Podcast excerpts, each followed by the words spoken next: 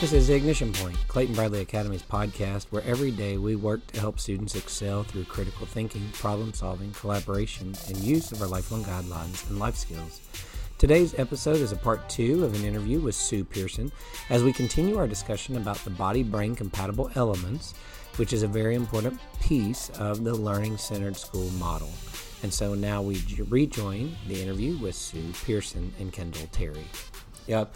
And so that gets into that the second body brain compatible element of the model is reflective thinking. And and reflective thinking when I think about that, really what I go down to is that question of why. So whenever kids are in the classroom, and I know this happens a little bit more at the upper school levels maybe, but um, students begin being vocal about that question of why am I learning? Why is this important for me to know? Now, not saying the lower school doesn't ask that same question, but it, they ask it in a little bit different way, maybe.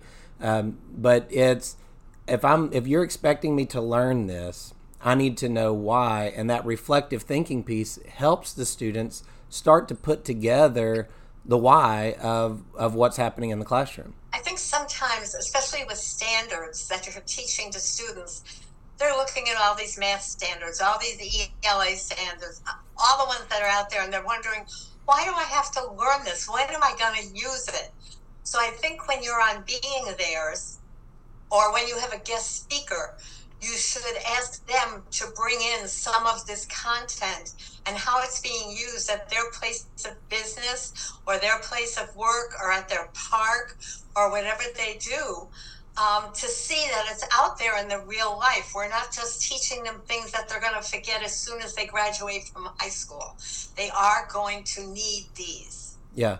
And, and that's the thing with these when we're talking about body brain compatible elements one two three four we're not talking about that they have to be implemented in this direct step either. I mean, we talked about that first one. I mean, there is a power of you've got to set the relationships up from the beginning. But um, whenever we're talking about reflective thinking, like you said, that goes back to the being there experiences, helping kids connect to the real world. Then, as we're doing what we're doing in the classroom, they have opportunities to say how what we're doing in the classroom is what is is related to either what they heard or saw or you know tasted or felt or whatever with the being there experience. And so it's getting the brain that time to reflect back to this experience that you have had and how does the experience you've had match up now with the um, thing that you're learning in the classroom. Um, I know uh, this summer my family was able to do a, a Great Lakes tour. Uh, in essence, we went and saw all five Great Lakes in one week. That's a lot of driving. If you've never done that before, it's it's about two thousand miles, I think, or so worth of driving is what we did. Um, okay. it was it, well, we didn't do it all in one day, uh, obviously, you know, but it was um, it was a week worth of, of experiences. Um, and it just happened that one of the places we went to next to Lake Superior, when we got there, uh, my youngest goes, "Wait, there was a kid that did a report on this in class."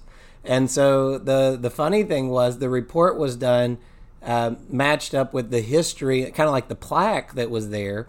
But erosion had actually caused it was an arch uh, thing that was supposed to be there. Erosion had actually caused the arch to decay and fall. And so the arch was no longer there. You just had the pillars that were still there. But she was making this connection to what had been talked about in class and what had been discussed and, and what she had learned um, about this when they were talking about landforms and they were talking about different things that were going on. And so it was really nice to see her kind of go through this reflective thinking experience as she's standing there looking at at what's not there in essence, uh, um, as opposed to what was supposed to be there. Um, a little bit of a reverse being there uh, for her, but um, in the classroom, we know that reflective thinking is is a key part of we're learning something here. We need to now reflect back to how is this being applied. The teacher almost helping the student ask that question of why is this important. Let's think back to that being there experience. Let's think back to that artifact that was brought in the classroom. Let's think back to the the you know when we went over to see this thing and and everybody walked in. We talked about how bad it smelled because you know of, of, the environment that that that you know we were visiting. That's helping them make those connections in their brain and and continue to build on that pattern of learning that's happening. That reflective thinking piece um, is is crucial uh, to that learning process. Well, whenever we went on a being there, my students had to find at least five life skills that were being used at the being there. And they had to be ready to explain them either to me or the person who was doing the presenting. And they could share with, I saw the life skill of friendship being used when two people were having a friendly conversation, or I saw the life skill of curiosity when one person was trying to figure out why the belt didn't move when it was supposed to, or whatever it had to do with. And I think it, when you do something like that, it gives them an opportunity to make connections yeah. that how they might have to use it in real life. Yeah. And so when we're talking about reflective thinking, once again, our model is a very integrated model. And just like you said, of, of we're constantly looking at how to help kids uh, think critically and, and to have that reflective mindset too of how is this thing that we're seeing right here related to what we talk about the classroom. How is it related to a life skill lifelong guideline? How is it related to uh, something that we learned maybe nine weeks ago even? Um, let's make connections here. Let's let's help the brain find these pathways instead of just hoping that the brain finds these pathways. Um, and I know uh, the other thing that I think about with reflective thinking is how are we helping kids as they're getting ready to end class. You had talked about this previously with the other body brain compatible element of you talk about the agenda before kids are going home and saying, "Hey, let's remember what we talked about today," uh, or let's remember what we learned. This is exactly that same thing here of what kind of closure are you doing when you're trying to transition from one thing to the next that you can help the brain kind of refocus on what they were learning think about the high points, think about maybe what questions they still have, or whatever may be the case to help solidify some of these pathways back down in the brain again. Another strategy to use with that is an exit ticket. And on the exit ticket, they can either write a question that they still have about something, or they can share something that they learned that day. And I think, especially with the questioning part, it helps the teacher go back the next day and maybe clarify something or reteach something or give more time, especially if three quarters of the class had the same question. You know, something didn't come through. And maybe it was something that wasn't going to be worked on until the next day. We were building a foundation. But then you were able to share with them, well, that's here, we're going to talk about that today. Right. We're going to learn about that. It gives you a starting off point, if nothing else, then to say, okay, hey, you know, a lot of you had this question, and that's great because this is where we're heading in today's class then is to help answer that question.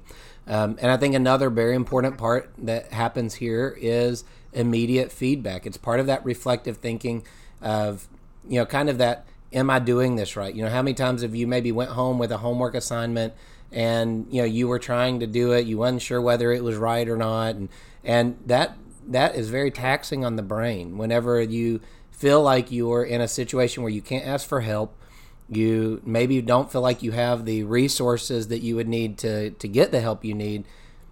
And you're just kind of panicking of I can't do the work I'm supposed to be doing because I'm not sure whether I'm doing it correctly um, because maybe the that the, the homework was poorly assigned. And so trying to set up situations that give the brain a, a positive feeling of they they know that that what they're getting ready to do they have the um, knowledge to be able to do it. You know, they, they know the process or they're taking home the resources that they know they can go back to, the examples, and they should be able to figure out kind of how to do whatever it is they're doing in their homework. And so that immediate feedback from the teacher of, of waitressing, we call it, the tables when activities are going on in the classroom, and helping kids pause and say, okay, wait a second, what what are you trying to do here and help talk them through that that's part of that reflective thinking process what's going on you know why are you doing it this way? Um, why are you drawing it that way? Um, or you know why are you writing it uh, the way you're writing it? Whatever may be the case why are you discussing that this uh, with these words? Pausing kids and helping them talk through maybe vocabulary words helping them talk through the process that they're using that's all part of that reflective thinking.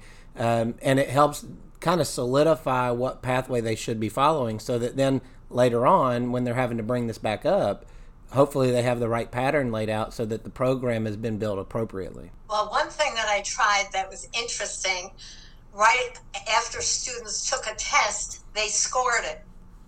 We we went over the answers and they found ones that weren't right and we went over them and we figured out why they had done it the wrong way or why they had spelled the word wrong and then they wrote it correctly. And then some friend in the class would give them a little verbal test on the word on how to spell it. And i think rather than me waiting a whole weekend to bring the spelling test back on monday or whatever right. and by that time we were already into new words so that didn't work. Um, but i think lots of times if they can get an answer right away and you can go into why did you do it this way? Let's look at another way that you could have done this. Mm-hmm. so to me the test is a learning experience. I don't like tests but sometimes i have to give them so. Well and i think it's it's how you're using that assessment and and this is one of those things that that sometimes in education sometimes it's it's that a teacher has maybe that feeling of being overwhelmed. They have a lot of students that they're trying to assess in, in a very short time period um, you know, and, and maybe even a lot of different content areas depending on what they're teaching. And so it's it's easy to get backed up. It's easy to get overwhelmed. Um, but if it's one of the things that I have tried to start asking the question of, you know, if we're talking about a student and you tell me that student missed, you know, seven of the ten problems they were supposed to have gotten right, whatever the problem was. Um, the question is not, you know, well, why didn't they learn this? We did this in class, but it's where are they missing the pattern? What what step are they not getting in their thinking? And so, as a teacher, if you can figure that out quickly, like you said, ask them the question maybe of you know, can you explain to me what was going on when you were you know doing this step or or thinking right. through this writing or thinking through this problem. Um, identifying where the error is then helps you as the teacher to be able to instruct in an appropriate way. And so that's that's a crucial part of the model um, because if you're not helping them understand where the error is and then fix that error and get it right and get the pattern built correctly so that the program runs right, um, they're always going to make that same error. You know, I, I look back to, you know, we those simple things that you get taught when you were talking about spelling of you know some of those rules that we know are not rules. You know i don't know why they were taught because they're not true. You know i before e except after c. That is that's not a real rule like the, you know that there, there's other ways to teach spelling other than rules that are not real rules the english language is very tricky at times i yeah. agree with you there one thing i would like to share too often when i was out consulting, I would hear the term, but I covered that. I covered that. And we're not supposed to be covering it. We're supposed to be uncovering it and discovering it. Yeah. Not covering it. Covering is when you kind of hide it up, you know, right. hide it, put something over it or whatever. So to me, when I hear that, a teacher say that, they, ha- they have no understanding about the brain because they may have covered it once, but you need a lot of times to work with a pattern before it becomes a program. To me, the greatest example is learning to drive a car. Mm. Because there are times when I would leave my home, get into the parking lot at school, and not remember anything along the way because I knew the route and I knew how to drive the car. If somebody had run in front of the car, I would have stopped or something like that. But when you first learn how to drive, it's like, you know, little tiny five miles an hour and just tilting the wheel a little bit. But once you know how to do it, it's an automatic reflex. Mm. And that's really what we want them to get. So, no covering it, just uncovering it and discovering it. Absolutely. And we, we talk about that um, with our teachers too of, of we're trying to master standards. Uh, we're not trying to cover content. And so, yes, we want you to teach content, but it's teaching content in a way that helps students master the, the, the standards, master the content that's being dis, uh, you know learned in the classroom. It's not about saying as a teacher checking it off. You know, did you teach this standard? Yes, check. Did you teach this standard? Yes, check that's not that's the wrong question. It's not whether the teacher taught the standard. It's did the students learn the standard. Yeah, right. And, and if the students learn the standard, then yeah, check. You can move on. If the stu- students did not learn the standard, then it doesn't matter what you did because it didn't work.